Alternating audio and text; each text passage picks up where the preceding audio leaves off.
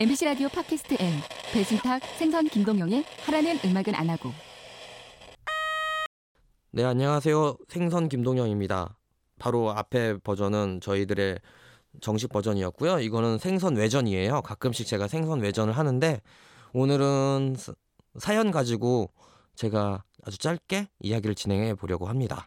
어, 이 방송 이름은 배순탁 생선의 하라는 음악은 안 하고이고요. 이거는 세, 생선의 외전입니다.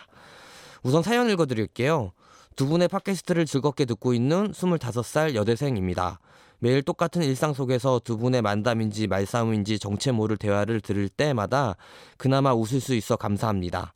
전 25살 대학생 취준생입니다. 그런데 어릴 때부터 정말 몸이 너무 약해서 안 아픈 곳이 없어요. 동네 병원부터 대학 병원까지 정형외과 수술부터 정신건강의학과 상담치료까지 병원의 종류별로 병원을 종류별로 다 다다니고 약 먹는 건 이상 일상입니다. 그래서 생선 작가님이 드시는 약까지 어, 약 가지수를 듣고 웃는 배순탁 작가님을 이해할 수 없어요라고 써주시면서 웃음 표시 하셨습니다. 그러니까 진지하게 뭐 배순탁 작가를 욕하는 건 아니네요. 이렇게 몸이 아프니 취업 준비 중에도 걱정이 됩니다. 이런 예를 누가 이런 나를 누가 써주 돈 주고 써먹을까요? 게다가 아프기만 한, 하다면 건강해지기 위해 노력하면 되는데 제가 뭘 해야 할지 모르겠어요. 취업 준비를 하고 있지만 내가 뭐가 되려고 준비하고 있는지도 모르겠고 이 나이에도 아직까지 하고 싶은 걸 해야 할지 할 수 있는 걸 해야 할지도 모르겠습니다. 심지어 저는 잘하는 것도 없는 것 같아요. 이 나이에 아직 이런 고민을 하고 있는 제가 너무 부끄럽지만 두 분의 생각을 들어보고 싶어 메일을 보내봐요. 음, 특히 저 못지않게 아, 안 아픈 곳이 없으신 생선 작가님은 어떻게 음악 작가란 일을 하게 되셨나요? 그리고 정신적, 육체적으로 아플 때 약으로 버티시면서 일하시는 것이 힘들지 않으신가요? 라고 보내오셨습니다. 어, 이 사연을 제가 왜 외전으로 넣냐면요. 배순탁하고 이야기하면 이런저런 아이디어도 나오고 얘기할 것 같은데 왠지 이 보내주신 분의 이야기를 제가 진지하게 상담 못 해드리고 상담이라기보다는 좀 같이 이야기 못 해드릴 것 같아서 그리고 왠지 희야시킬 것 같아서 왜냐하면 방송이 좀 웃겨야 되기 때문에 좀 그런 면도 있기 때문에 제가 이거는 제가 배순탁한테 좀 양해를 구해서 방송이 끝난 다음에 곧바로 녹음하고 있거든요. 25살 우선 여대생. 음. 인데 취업 준비생이라고 하셨어요. 그리고 어릴 때부터 너무 많은 곳이 아프다고 하셨고 정말 저처럼 종합병원이시네요. 음, 아프니까 취업 준비하는데 걱정이 된다고 하는데요.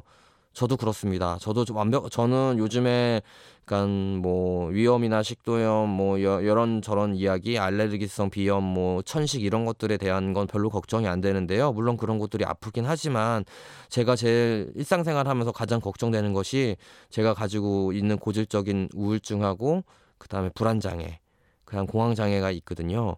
제가 여러분들 앞에서 웃고 떠들고 배순탁한테 구박 당하고 이런저런 일을 많이 하는 것처럼 보이지만 사실 저 때문에 많은 이 방송에 있을 때도 차질도 많았었고요.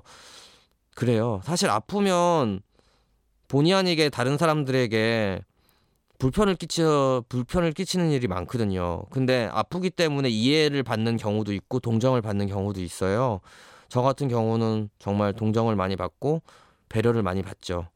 근데 김병의 장사 뭐 김병의 효자 없다고 많이 아프다 보니까 방송국에서도 이제 점점 배려하거나 하는 것들이 조금은 좀 희야돼서 너는 또 아프니 뭐 이런 소리도 많이 듣거든요. 근데 어, 그래서 언젠가부터 아프다는 이야기를 많이 안 하게 됐어요. 많이 아프지만 그래서 이 방송을 하기 전에도 사실 너무 몸이 무겁고 그 다음에 좀 불안해서 약을 먹고 하는 경우도 되게 많거든요.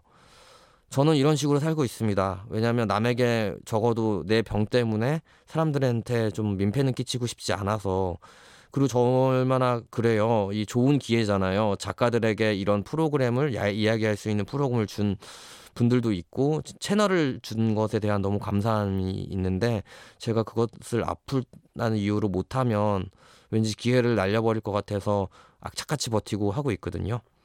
음, 그렇기 때문에 마음을 굳게 먹는 거죠. 사실 마음을 굳게 먹는다고 해서 굳게 먹어지는 건 아닌데요. 제가 아마 이 스물 살, 스물다섯 살 여대생 분보다 아마 아파온 시간은 더 많았을 거예요. 뭐 이런 건 자랑은 아니지만 그리고 저는 39살이거든요.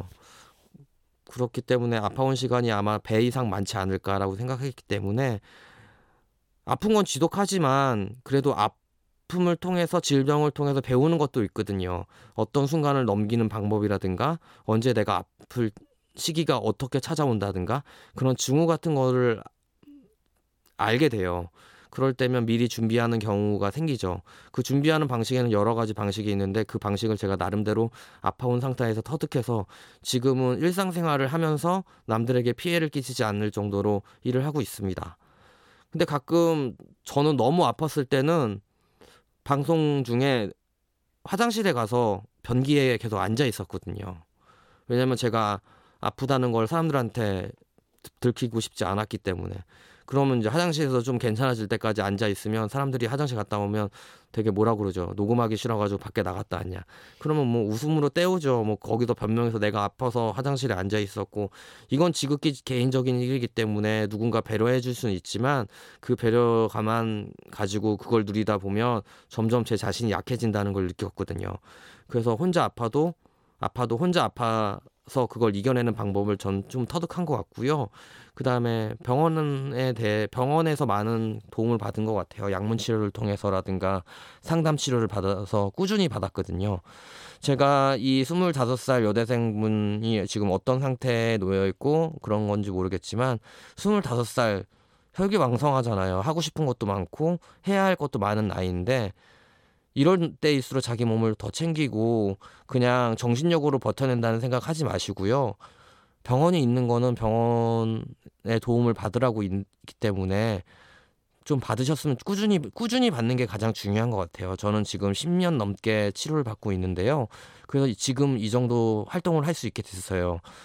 처, 맨 처음에 처음에 시작할 때는 병원에 가는 것도 너무 싫고 그 다음에 정신과 약을 먹는 것도 너무 싫고 내가 약을 달고 사는 것도 내 가방 안에 약이 한가득 들어있는 것도 너무 싫었었는데 이제는 하나하나 고쳐나가고 인정하다 보니까 이제는 괜찮아졌습니다.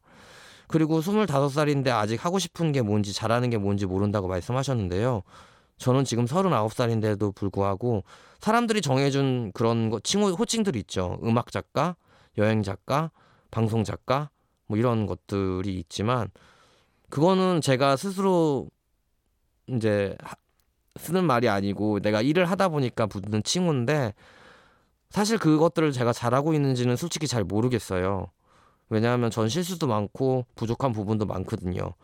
그렇지만 제가 정말 원해서 시작한 일이기 때문에 열심히 하려고 노력을 했고, 그 다음에 저는 좀 소심한 면이 있어서 남들 눈치를 굉장히 많이 보거든요.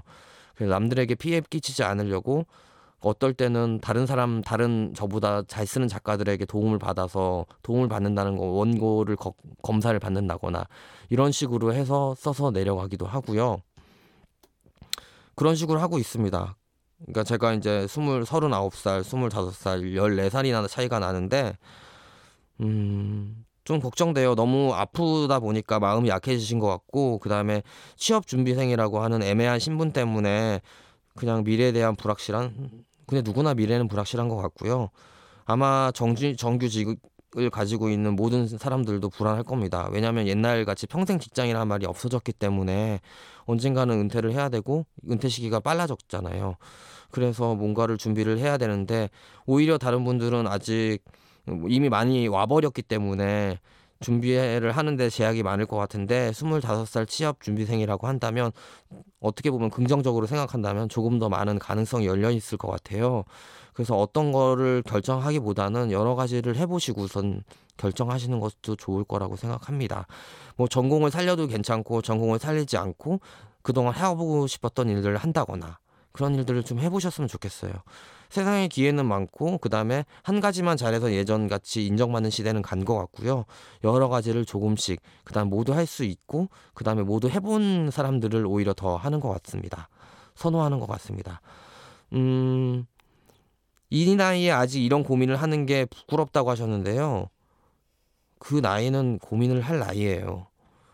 어, 그리고 저는 39살인데 지금도 미래에 대해서 걱정을 하고 왜냐하면 저는 정규직이 아니기 때문에 비정규직이거든요. 사람들은 정규직을 되기를 원하고 비정규직에 대해서 되게 불안하다고 생각하는데 뭐 저 같은 경우는 오히려 비정규직이라 좀 다행인 것 같아요. 왜냐하면 전 아직 제가 하고 싶은 일을 정확하게 찾지 못했기 때문에 제가 원할 때 언제든지 떠날 수 있으니까.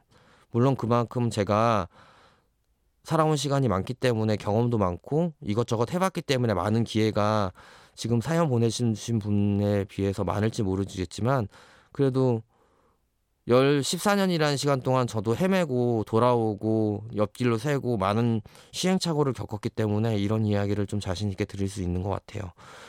그냥 제가 마지막으로 드리고 싶은 말씀은 좀 더 많이 헤매셨으면 좋겠어요. 그 대신 부끄러워하지는 않으셨으면 좋겠어요. 자기 자신을 너무 미워하거나 조금 낮게 보진 않았으면 좋겠고요.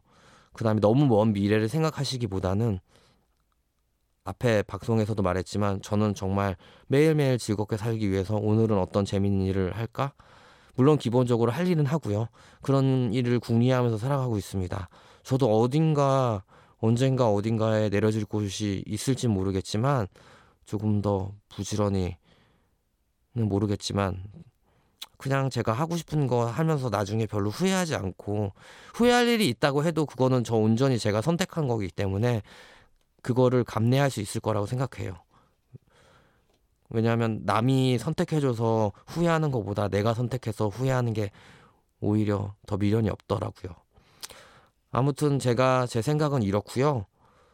그냥 스물다섯 살 너무 좋은 나이인데 연애도 많이 하시고 여행도 많이 다니시고 물론 돈은 없겠지만 여유를 내서 많은 일도 해보셨으면 좋겠습니다.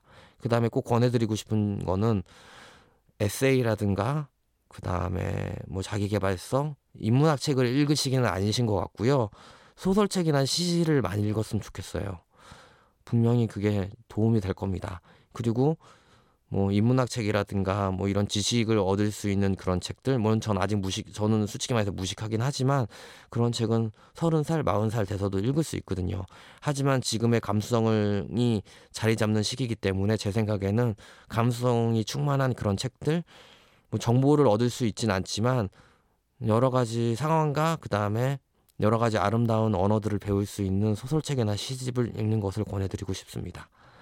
그리고 뭔가 만들어낼 생각은 하지 마시고요. 지금은 어, 결과를 볼 시기가 아니고 지금 뭔가를 해야 할 때입니다. 결과는 좀 더 시간이 10년, 20년 흐른 뒤에 나타나지 않을까요? 아무튼 들어주셔서 감사하고요. 어, 다음에 사연 같은 거 있으면 이번에는 벤스탁하고 같이 얘기해 보겠습니다. 들어주셔서 감사합니다. 저는 생선 김동영이었습니다.